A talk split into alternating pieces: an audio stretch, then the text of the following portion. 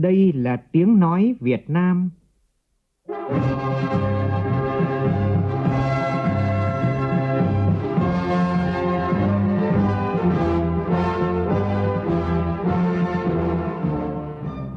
là tiếng nói Việt Nam, phát thanh từ Hà Nội, thủ đô nước Cộng hòa xã hội chủ nghĩa Việt Nam.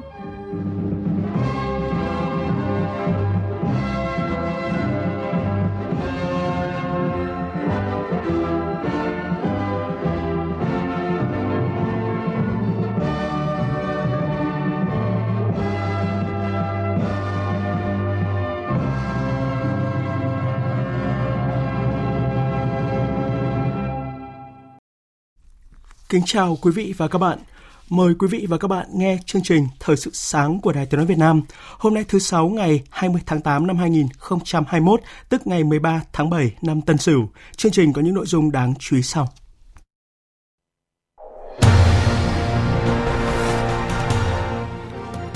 Thêm hơn 1 triệu 200 nghìn liều vaccine AstraZeneca về đến nước ta.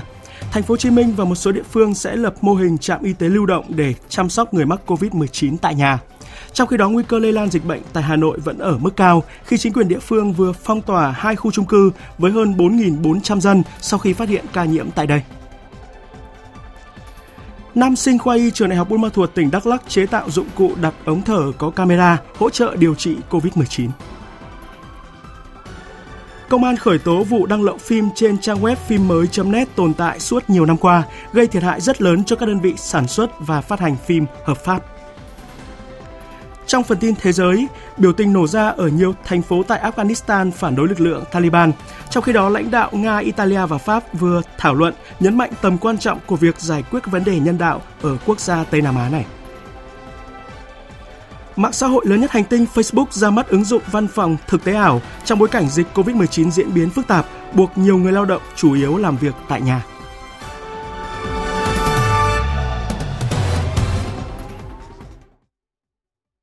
Bây giờ là nội dung chi tiết.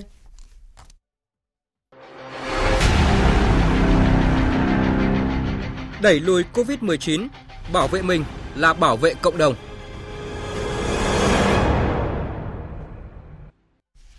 AstraZeneca cam kết đẩy mạnh cung ứng vaccine cho Việt Nam. Đây là khẳng định của Tổng Giám đốc Tập đoàn Dược phẩm này với Thủ tướng Phạm Minh Chính tại cuộc điện đàm vào chiều qua. Và vào tối qua thì hơn 1 triệu 200 nghìn liều vaccine phòng COVID-19 AstraZeneca đã về đến sân bay Tân Sơn Nhất, thành phố Hồ Chí Minh. Liên tục 7 tuần qua, mỗi tuần đều có một lô vaccine trong hợp đồng mua 30 triệu liều vaccine của công ty cổ phần vaccine Việt Nam được nhập về. Tổng cộng gần 7 triệu liều vaccine AstraZeneca đã được giao cho nước ta. Như vậy, đến nay, thông qua ba nguồn là hợp đồng với công ty cổ phần vaccine Việt Nam, Bộ Y tế mua, cơ chế COVAX và viện trợ giữa các chính phủ tự mua, Việt Nam đã tổng cộng mua khoảng 14 triệu 300 nghìn liều vaccine AstraZeneca, tương đương 62% nguồn cung vaccine phòng COVID-19 trên cả nước. Đã có 5.000 người mắc COVID-19 được công bố khỏi bệnh trong ngày hôm qua, nâng tổng số ca được điều trị khỏi lên hơn 120.000 ca. Hôm qua cũng đánh dấu ngày ghi nhận số ca nhiễm trong nước cao nhất kể từ đầu dịch với hơn 10.600 ca. Có 380 người tử vong vì COVID-19 trong ngày hôm qua. Thành phố Hồ Chí Minh vẫn là địa phương dẫn đầu cả nước về số ca mắc mới với hơn 4.400 ca. Tại cuộc họp với thành phố Hồ Chí Minh, Bình Dương, Long An và Đồng Nai ngày hôm qua, Bộ trưởng Bộ Y tế Nguyễn Thanh Long cho biết sẽ lập mô hình trạm y tế lưu động để chăm sóc người mắc COVID-19. Các trạm y tế dự kiến được lập tại các xã, phường, khu đông dân, nơi nhiều người nhiễm. Bộ Y tế khuyến nghị chọn bất kỳ địa điểm nào từ nhà thiết đấu đến nhà văn hóa, ủy ban nhân dân xã, phường, phòng khám tư nhân, nơi sinh hoạt cộng đồng hoặc nhà dân rộng rãi, cách biệt khu vực xung quanh. Trạm có từ 1 đến 2 bác sĩ và từ 5 đến 7 cán bộ y tế khác tùy điều kiện từng nơi. Kế hoạch này nhằm chủ động và tăng cường chăm sóc cho người mắc COVID-19 tại nhà, góp phần nâng cao chất lượng điều trị, giảm tài cho các bệnh viện và cơ sở cách ly tập trung, giảm tỷ lệ người bệnh chuyển nặng và tử vong. Thành phố Hồ Chí Minh hiện có khoảng 15.000 ca F0 đang chăm sóc điều trị ở nhà, phân bố khắp các xã phường. Ủy ban nhân dân thành phố đề nghị các địa phương phải xác định từng khu phố có bao nhiêu ca F0. Khoảng từ 10 đến 20 ca F0 lại bố trí một trạm oxy gắn với tổ phản ứng nhanh. Các quận huyện ở thành phố Hồ Chí Minh đang triển khai biện pháp này. Tại buổi họp báo về công tác phòng chống dịch COVID-19 vào chiều tối qua, lãnh đạo thành phố Hồ Chí Minh khẳng định sẽ xử lý nghiêm những đối tượng liên quan đến các vụ việc vi phạm các quy định về phòng chống dịch gần đây. Phóng viên Vũ Hường đưa tin. Bác sĩ Võ Tuấn Trường, Phó Giám đốc phụ trách Bệnh viện quận Bình Tân đã thẳng thắn nhận lỗi và nhận trách nhiệm liên quan đến việc thu phí bệnh nhân COVID-19. Đối với bệnh nhân đã đóng viện phí trong thời gian qua, bệnh viện sẽ chủ động liên lạc và hoàn trả lại mọi chi phí. Trước đó, báo chí phản ánh vụ việc gia đình có người thân mắc COVID-19 đến Bệnh viện Đa khoa Bình Tân điều trị, phải đóng cho bệnh viện là hơn 36 triệu đồng. Liên quan đến vụ chở 36 thi thể mắc COVID-19 từ thành phố Hồ Chí Minh về Bến Tre hỏa táng, Đại tá Nguyễn Tuấn Bảo, Phó Chính ủy Bộ Tư lệnh thành phố Hồ Chí Minh cho biết, tài xế Lê Phúc Hậu, 28 tuổi, ngụ tỉnh Vĩnh Long, điều khiển xe tải này đã chở 36 thi thể trong 2 ngày 15 tháng 8 và 16 tháng 8 từ thành phố Hồ Chí Minh về nhà hỏa táng Phúc Lạc Viên ở Bến Tre. Việc di chuyển thi thể qua nhiều địa bàn khác nhau thì ờ, cũng tiềm ẩn cái nguy cơ lây lan dịch bệnh trong cộng đồng rất là lớn. Đối với các cái chốt ờ, kiểm dịch chưa kiểm tra chặt chẽ các cái phương tiện giao thông, các tài xế có thể lợi dụng giấy ưu tiên hoạt động luồng xanh để chở thi thể và các cái mặt hàng khác sai quy định. Về vấn đề này thì ờ, cơ quan chức năng sẽ điều tra làm rõ kết luận và truy cứu trách nhiệm hình sự. Dịch COVID-19 tiếp tục diễn biến phức tạp tại Hà Nội. Hai khu chung cư với khoảng hơn 4.400 dân vừa bị phong tỏa khi phát hiện ca nhiễm. Phường Hoàng Liệt, quận Hoàng Mai vừa phong tỏa tòa HH4C ở khu đô thị Linh Đàm với hơn 3.000 dân sau khi xác định 9 ca dương tính với virus SARS-CoV-2 tại đây. Toàn bộ cư dân được yêu cầu không ra khỏi nhà. Cảnh sát đã dựng lều bạt căng dây tại sảnh của tòa trung cư. Đây là lần thứ hai trong 11 ngày tòa HH4C bị phong tỏa. Trước đó, ngày 8 vừa qua, tòa nhà này bị phong tỏa 4 ngày vì có một ca dương tính là nam 35 tuổi cư trú tại tầng 6. Cảnh sát cũng vừa lập chốt cách ly tại sảnh trung cư trung cư Artemis số 3 Lê Trọng Tấn, quận Thanh Xuân, sau khi xác định một ca mắc COVID-19 tại đây. Hơn 1.400 cư dân được yêu cầu không rời khỏi khu vực. Tòa nhà bị phong tỏa tạm thời trong 3 ngày. Sau khi truy vết các trường hợp liên quan, phường Khương Mai sẽ xem xét để quyết định thời gian cách ly y tế. Tiếp theo là tổng hợp về công tác ứng phó với dịch COVID-19 tại một số địa phương. Tại cuộc họp với 12 tỉnh thành phố phía Tây Nam, Thứ trưởng Bộ Y tế Đỗ Xuân Tuyên nêu rõ, mục tiêu khu vực này phải kiểm soát được dịch trước ngày 25 tháng 8 này. Từ 0 giờ ngày hôm nay, toàn bộ cán bộ, công chức viên chức của tỉnh An Giang làm việc tại nhà. Và cũng từ 0 giờ hôm nay, tỉnh Nghệ An áp dụng chỉ thị 16 tại 14 huyện thị thành phố và áp dụng chỉ thị 15 tại các địa phương còn lại. Trong khi Chủ tịch Ủy ban nhân dân tỉnh Khánh Hòa Nguyễn Tấn Tuân thông báo, tỉnh này sẽ linh hoạt trong áp dụng giãn cách xã hội. Đối với à, thành phố Nha Trang, huyện Bằng Ninh xem xét nới lỏng một số vùng xanh, còn khu vực mà nguy cơ rất cao nâng cấp lên và phải quyết liệt hơn. Trong vòng 5 ngày nữa phải tầm soát cho được và phải khẳng định là thành phố Nha Trang, huyện vạn Ninh chúng ta đã kiểm soát được dịch bệnh. Từ ngày hôm qua, Đà Nẵng đã triển khai xét nghiệm cho người vào thành phố ngay tại chốt kiểm soát. Việc xét nghiệm này nhằm phát hiện kịp thời trường hợp mắc, ngăn chặn dịch bệnh từ bên ngoài. Còn tỉnh Long An xây dựng kế hoạch sàng lọc người mắc COVID-19 cho tất cả người dân của 15 huyện thị thành phố trong toàn tỉnh từ hôm nay đến hết tháng này. Về hoạt động hỗ trợ người dân gặp khó khăn do dịch bệnh, Bộ Lao động Thương minh và Xã hội vừa kiến nghị chính phủ cấp 130.000 tấn gạo để hỗ trợ cho 8 triệu 600 nghìn người có nguy cơ thiếu đói tại 24 tỉnh, thành phố.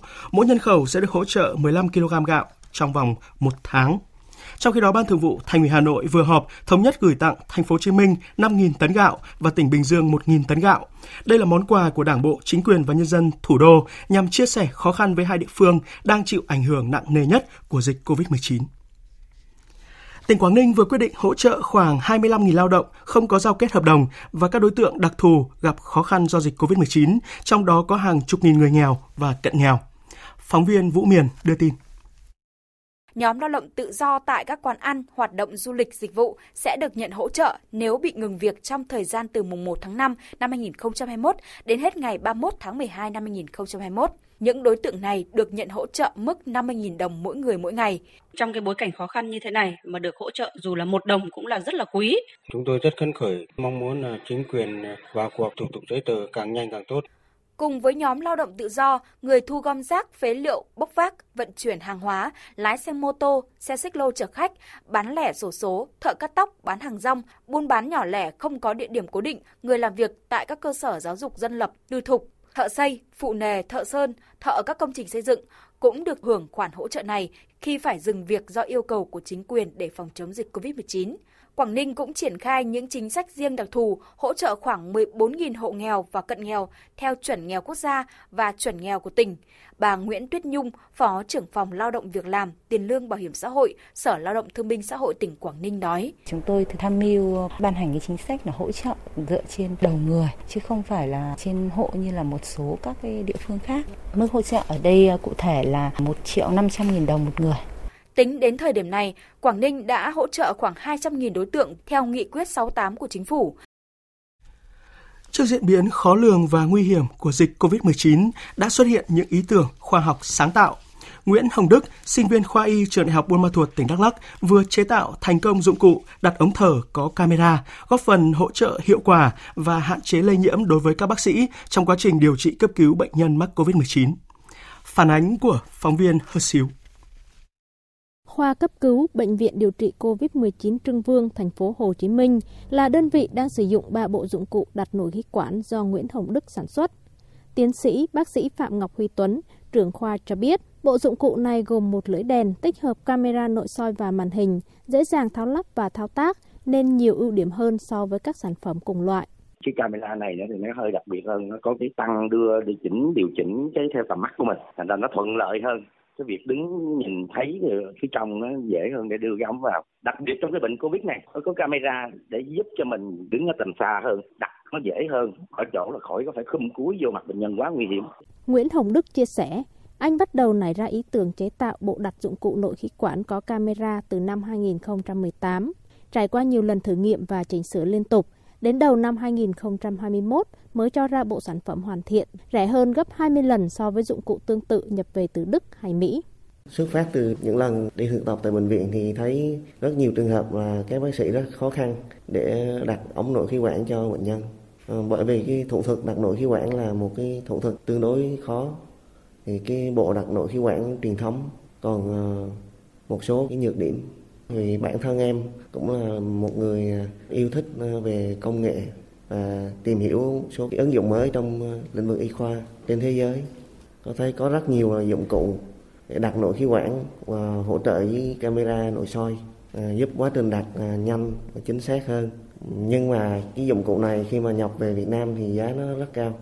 Chịu khó tìm tòi và mong muốn tạo ra những sản phẩm y khoa mang thương hiệu nội địa chất lượng tốt với giá thành rẻ, Nguyễn Hồng Đức đang nỗ lực vừa hoàn thành chương trình học tại trường đại học, vừa nghiên cứu để sáng tạo ra những sản phẩm mới, Thành công từ những sản phẩm của anh sẽ giúp thêm nhiều bệnh nhân trong nước được tiếp cận với những sản phẩm y khoa có chất lượng tốt với chi phí thấp hơn so với những sản phẩm tương tự được nhập ngoại. Thời sự VOV nhanh, tin cậy, hấp dẫn. Cần khôi phục tốc độ cải thiện môi trường kinh doanh sau hơn một năm bị chứng lại vì dịch COVID-19. Đây là kiến nghị được các chuyên gia kinh tế và đại diện doanh nghiệp đưa ra tại hội nghị trực tuyến vừa diễn ra. Bà Nguyễn Minh Thảo, trưởng ban nghiên cứu môi trường kinh doanh và năng lực cạnh tranh, Viện Nghiên cứu Quản lý Kinh tế Trung ương, cho rằng nếu như chúng ta nhìn vào tổng dịch vụ công quốc gia thì có thể thấy số lượng dịch vụ công tăng lên đó rất là lớn nhưng mà trên thực tế việc thực thi còn rất là hình thức và chúng tôi nghĩ rằng là cái đánh giá này khá là phù hợp với nhận định của Liên Hợp Quốc khi họ đánh giá về chính phủ điện tử ở Việt Nam. Có nghĩa là chúng ta có cái số lượng về dịch vụ công trực tuyến lớn, nhưng mà việc là người dân và doanh nghiệp tham gia sử dụng các dịch vụ công đó thì lại chưa nhiều. Điều đó ở đây cho thấy rằng là giữa con số chúng ta công bố và cái thực thi thì còn là một khoảng cách rất là lớn. Gần một tuần qua, việc thông quan hàng hóa qua các cửa khẩu tại tỉnh Cao Bằng giảm sút nghiêm trọng do phía Trung Quốc áp dụng quy trình mới trong việc kiểm tra phòng chống dịch COVID-19 cũng như là truy xuất nguồn gốc hàng hóa. Lượng phương tiện vận tải được thông quan chỉ bằng 1 phần 3 so với trước, khoảng 10 xe một ngày. Hiện cửa khẩu quốc tế Tà Lùng còn tồn hơn 50 xe, cửa khẩu Trà Lĩnh tồn gần 40 xe. Theo ông Lý Quốc Khánh, Phó trưởng ban quản lý khu kinh tế tỉnh Cao Bằng, để hỗ trợ doanh nghiệp, cùng với việc tạo điều kiện giải quyết thủ tục nhanh chóng, ban quản lý các cửa khẩu cũng tăng cường thông tin và khuyến cáo doanh nghiệp tuân thủ các quy định tiêu chuẩn hàng hóa nhập khẩu của phía bạn.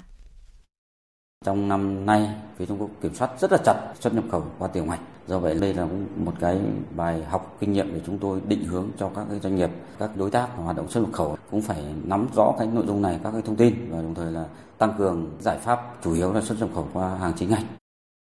Về kế hoạch chuẩn bị cho năm học mới, đến nay hơn 40 địa phương đã công bố lịch tự trường. Một số địa phương đang kiểm soát tốt dịch COVID-19 cho học sinh tự trường sớm nhất vào tháng 8 này như Lào Cai, Nam Định, Hải Phòng. Bắc Ninh, Bắc Giang, hai tỉnh từng là tâm dịch của cả nước hồi tháng 5 với hàng nghìn ca, cũng quyết định cho học sinh tự trường sớm nhằm tranh thủ thời gian ổn định để tổ chức dạy học trực tiếp cho học sinh, đặc biệt là với học sinh lớp 1, như hướng dẫn của Bộ Giáo dục và Đào tạo. Một số nơi như Nghệ An, Điện Biên không chia mốc thời gian theo khối, theo lớp mà ấn định một ngày tự trường chung cho học sinh các cấp là ngày 1 tháng 9. Trong khi đó, do dịch COVID-19 vẫn diễn biến phức tạp, thành phố Hồ Chí Minh quyết định sẽ không tổ chức tự trường không khai giảng tập trung. Học sinh cấp bậc từ tiểu học đến trung học phổ thông sẽ bắt đầu năm học mới bằng hình thức học thêm trên môi trường internet đến hết học kỳ 1. Cơ quan cảnh sát điều tra Công an Thành phố Hồ Chí Minh vừa khởi tố vụ án hình sự liên quan đến hành vi xâm phạm quyền tác giả tại trang web phim lậu nổi tiếng tồn tại suốt nhiều năm qua ở địa chỉ phim mới.net. Theo điều tra, từ năm 2014, một người trú tại tỉnh Lâm Đồng có kế hoạch xây dựng phát triển website chiếu phim trực tuyến miễn phí trên mạng Internet.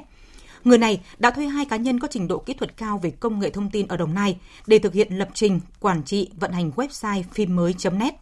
Nhóm này đã sao chép, khai thác, sử dụng trình chiếu, truyền đạt các tác phẩm điện ảnh ra công chúng không được phép của chủ thể quyền và kinh doanh quảng cáo sản phẩm, dịch vụ trái phép trên các bộ phim có bản quyền nhằm thu lợi bất chính với số tiền đặc biệt lớn – Công an đang tập trung điều tra củng cố hồ sơ chứng cứ.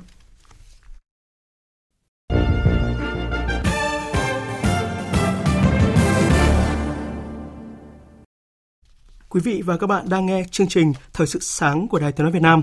Xin được mở đầu phần tin thế giới với những thông tin về điểm nóng Afghanistan. Biểu tình chống Taliban đã diễn ra ở nhiều nơi, trong khi các nhà lãnh đạo của Taliban kêu gọi đoàn kết thống nhất đất nước. Một số cuộc biểu tình diễn ra ở thủ đô Kabul Tại Asadabad, thủ phủ tỉnh Kona ở miền Đông, một số người đã thiệt mạng khi tham gia biểu tình. Hiện chưa rõ thương vong này là do lực lượng Taliban nổ súng hay do dẫm đạp gây ra. Trước đó, Phó Tổng thống Amullah Saleh, người tự xưng là Tổng thống lâm thời Afghanistan, đã tuyên bố thành lập liên minh quân sự chống Taliban và đặt đại bản doanh ở thung lũng Pasir gần Kabul. Panjshir có vị trí địa lý hết sức đặc biệt ở Afghanistan, nằm bên rìa dãy Himalaya, giống như một pháo đài tự nhiên – Taliban hiện chưa có dấu hiệu phát động chiến dịch quân sự ở tỉnh này để tập trung cho việc thành lập chính phủ mới ở thủ đô Kabul. Đất nước Afghanistan có thể sẽ được điều hành bởi một hội đồng các bộ trưởng. Cơ cấu này sẽ nằm dưới quyền của thủ lĩnh tối cao Taliban Mullah Hibatullah Akhundzada. Đây là thông tin vừa được thành viên ban lãnh đạo của Taliban Wahidullah Hashemi đưa ra vào ngày hôm qua. Phóng viên Phan Tùng theo dõi khu vực Nam Á đưa tin. Nhân dịp lễ độc lập của đất nước Afghanistan, Thành viên cấp cao trong ban lãnh đạo Taliban Wahidullah Hashemi cho biết, tổ chức bộ máy chính phủ ở Afghanistan trong tương lai sẽ theo mô hình hội đồng. Đây là cơ quan bao gồm các bộ trưởng, nhưng người sẽ báo cáo trực tiếp lên người đứng đầu hội đồng, rất có thể là lãnh tụ tối cao Taliban Mullah Hibatullah Akhundzada. Theo ông Hashemi, lãnh tụ tối cao của Taliban Hibatullah Akhundzada là lãnh tụ tôn giáo của phong trào này – đồng thời cũng là lãnh tụ chính trị của Taliban.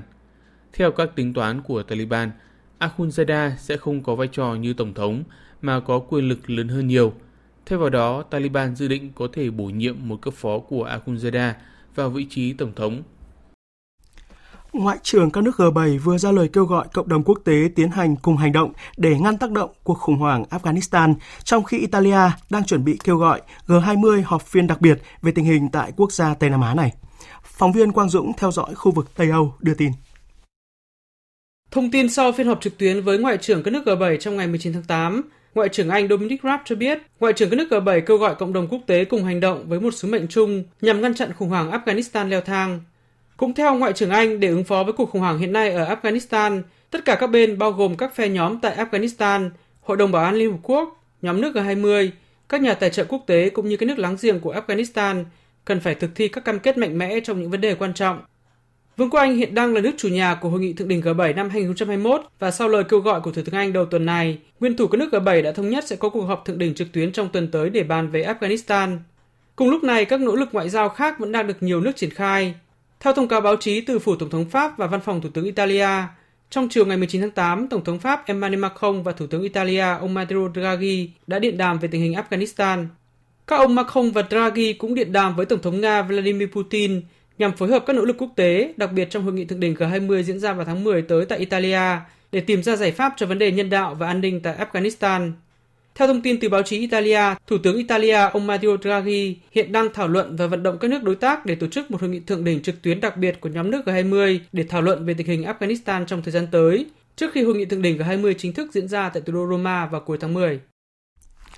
Cảnh sát Mỹ đang điều tra một chiếc xe nghi có chứa chất nổ đỗ ngay gần tòa nhà Quốc hội và Thư viện Quốc hội, đồng thời yêu cầu người dân xung quanh khu vực này sơ tán. Hiện cả Thượng viện và Hạ viện Mỹ vẫn đang trong kỳ nghỉ, song các nhân viên vẫn đang làm việc trong khu phức hợp Capitol. Tránh văn phòng nội các Nhật Bản Katsunobu Kato cảnh báo mối quan hệ với Hàn Quốc sẽ bị tổn hại nghiêm trọng nếu phán quyết của Tòa án Hàn Quốc nhằm vào tập đoàn công nghiệp nặng Mitsubishi của Nhật Bản được thực thi. Tòa án Hàn Quốc vừa ra lệnh tịch thu tài sản của tập đoàn công nghiệp nặng Mitsubishi Nhật Bản tại nước này để bồi thường cho gia đình các nạn nhân bị cưỡng bức lao động trong thời chiến. Chính phủ Nhật Bản cho rằng phán quyết của tòa án Hàn Quốc là vi phạm luật pháp quốc tế, đồng thời cảnh báo quyết định này có thể sẽ đẩy quan hệ hai nước trở nên căng thẳng hơn. Ông Katsunobu Kato khẳng định. Nếu phán quyết được thực thi, điều đó sẽ đẩy quan hệ Nhật Hàn vào tình huống nghiêm trọng. Chúng ta cần phải tránh điều này. Chúng tôi đã nhiều lần chỉ ra điều này với phía Hàn Quốc và chúng tôi muốn Hàn Quốc đưa ra một giải pháp có thể chấp nhận được đối với Nhật Bản. Có nên triển khai mũi tiêm thứ ba ngừa COVID-19 hay không đang trở thành vấn đề gây tranh cãi.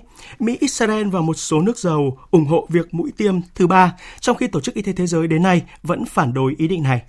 Tổng hợp của biên tập viên Hồng Nhung. Trước việc các nước giàu đẩy mạnh mũi tiêm ngừa COVID-19 thứ ba, Tổ chức Y tế Thế giới một lần nữa khuyến cáo các nước chưa nên vội tiêm liều tăng cường để đảm bảo nguồn cung vaccine cho những quốc gia nghèo hơn.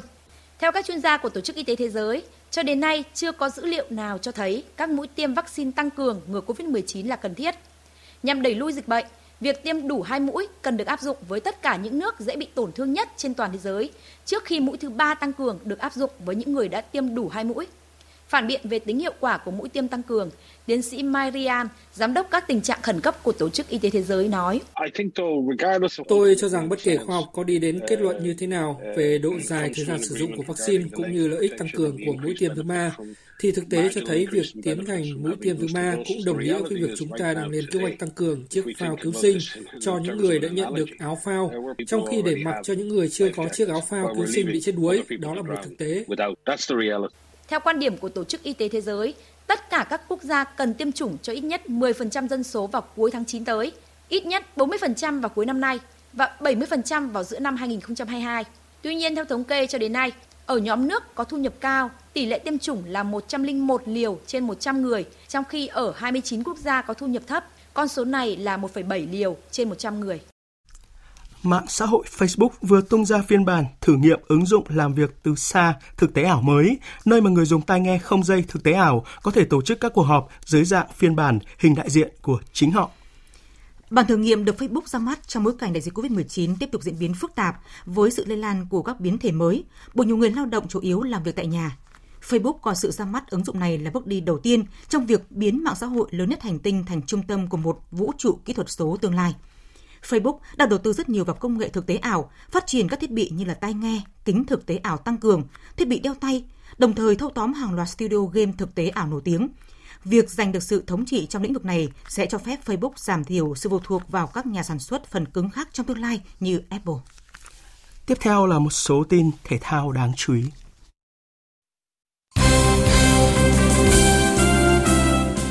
Chiều qua, những thành viên đầu tiên của đoàn thể thao người khuyết tật Việt Nam dự Paralympic Tokyo 2020 đã tới sân bay quốc tế Narita, Nhật Bản và thực hiện các thủ tục gia nhập làng vận động viên Paralympic Tokyo 2020. Do dịch COVID-19 nên đội tuyển bơi xuất phát từ Đà Nẵng di chuyển bằng ô tô ra Hà Nội để hội quân cùng các thành viên còn lại.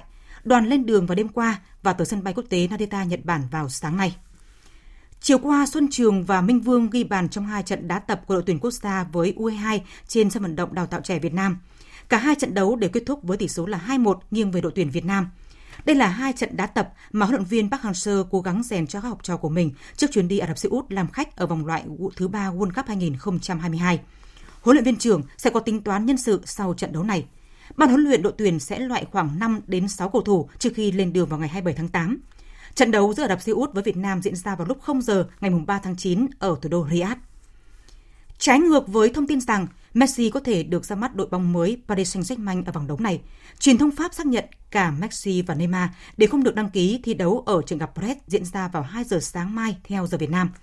Messi vẫn đang trong quá trình nhồi thể lực sau kỳ nghỉ hè và tham dự Copa America cùng đội tuyển Argentina. Messi và Neymar đều không có tên trong danh sách đăng ký thi đấu với Brest. Dự báo thời tiết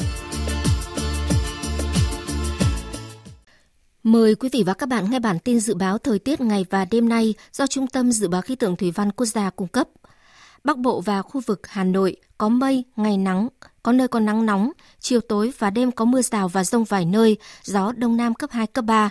Trong mưa rông có khả năng xảy ra lốc, xét và gió giật mạnh, nhiệt độ từ 25 đến 35 độ, có nơi trên 35 độ. Khu vực từ Thanh Hóa đến Thừa Thiên Huế, khu vực từ Đà Nẵng đến Bình Thuận có mây, ngày nắng, phía Bắc có nắng nóng, có nơi còn nắng nóng gai gắt, chiều tối và đêm có mưa rào và rông vài nơi, gió nhẹ, riêng phía Nam, gió Tây Nam đến Nam cấp 2, cấp 3. Trong mưa rông có khả năng xảy ra lốc, xét và gió giật mạnh, nhiệt độ từ 24 đến 35 độ.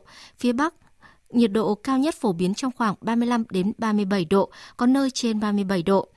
Tây Nguyên và Nam Bộ có mây, có mưa rào và rông vài nơi. Riêng chiều tối và tối có mưa rào và rông rải rác. Cục bộ có mưa vừa, mưa to, gió nhẹ. Trong mưa rông có khả năng xảy ra lốc, xét và gió giật mạnh. Nhiệt độ từ 19 đến 33 độ, có nơi trên 34 độ. Tiếp theo là dự báo thời tiết biển. Vịnh Bắc Bộ, vùng biển từ Quảng Trị đến Quảng Ngãi có mưa rào và rông vài nơi, tầm nhìn xa trên 10 km, gió Nam đến Đông Nam cấp 3, cấp 4. Vùng biển từ Bình Định đến Ninh Thuận có mưa rào và rông vài nơi, tầm nhìn xa trên 10 km, gió nhẹ. Vùng biển từ Bình Thuận đến Cà Mau, vùng biển từ Cà Mau đến Kiên Giang, khu vực Nam Biển Đông, khu vực quần đảo Trường Sa, tỉnh Khánh Hòa và Vịnh Thái Lan có mưa rào và rải rác có rông. Trong cơn rông có khả năng xảy ra lốc xoáy và gió giật mạnh. Tầm nhìn xa trên 10 km, giảm xuống từ 4 đến 10 km trong mưa, gió nhẹ khu vực Bắc và giữa Biển Đông, khu vực quần đảo Hoàng Sa thuộc thành phố Đà Nẵng, có mưa rào và rông vài nơi, tầm nhìn xa trên 10 km, gió nhẹ. Trước khi kết thúc chương trình Thời sự sáng nay, chúng tôi tóm lược một số tin chính vừa phát. Hơn 1 triệu 200 nghìn liều vaccine phòng COVID-19 AstraZeneca đã về đến nước ta vào tối qua. Thành phố Hồ Chí Minh và một số địa phương sẽ lập mô hình trạm y tế lưu động để chăm sóc những ca mắc COVID-19 tại nhà. Trong khi đó, nguy cơ lây lan dịch tại Hà Nội vẫn ở mức cao khi chính quyền địa phương vừa phong tỏa hai khu chung cư với hơn 4.400 dân sau khi phát hiện ca nhiễm tại đây. Công an vừa khởi tố vụ đăng lậu phim trên trang web phim mới.net tồn tại suốt nhiều năm qua, gây thiệt hại rất lớn cho các đơn vị sản xuất và phát hành phim hợp pháp. Biểu tình đã nổ ra ở nhiều thành phố tại Afghanistan phản đối lực lượng Taliban. Trong khi đó, lãnh đạo Nga, Italia và Pháp vừa thảo luận nhấn mạnh tầm quan trọng của việc giải quyết vấn đề nhân đạo ở quốc gia Tây Nam Á này.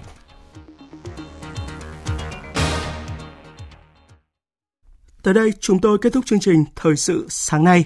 Chương trình do biên tập viên Hải quân thực hiện với sự tham gia của phát thanh viên Kim Phượng, kỹ thuật viên Thu Phương, chịu trách nhiệm nội dung Nguyễn Thị Tuyết Mai.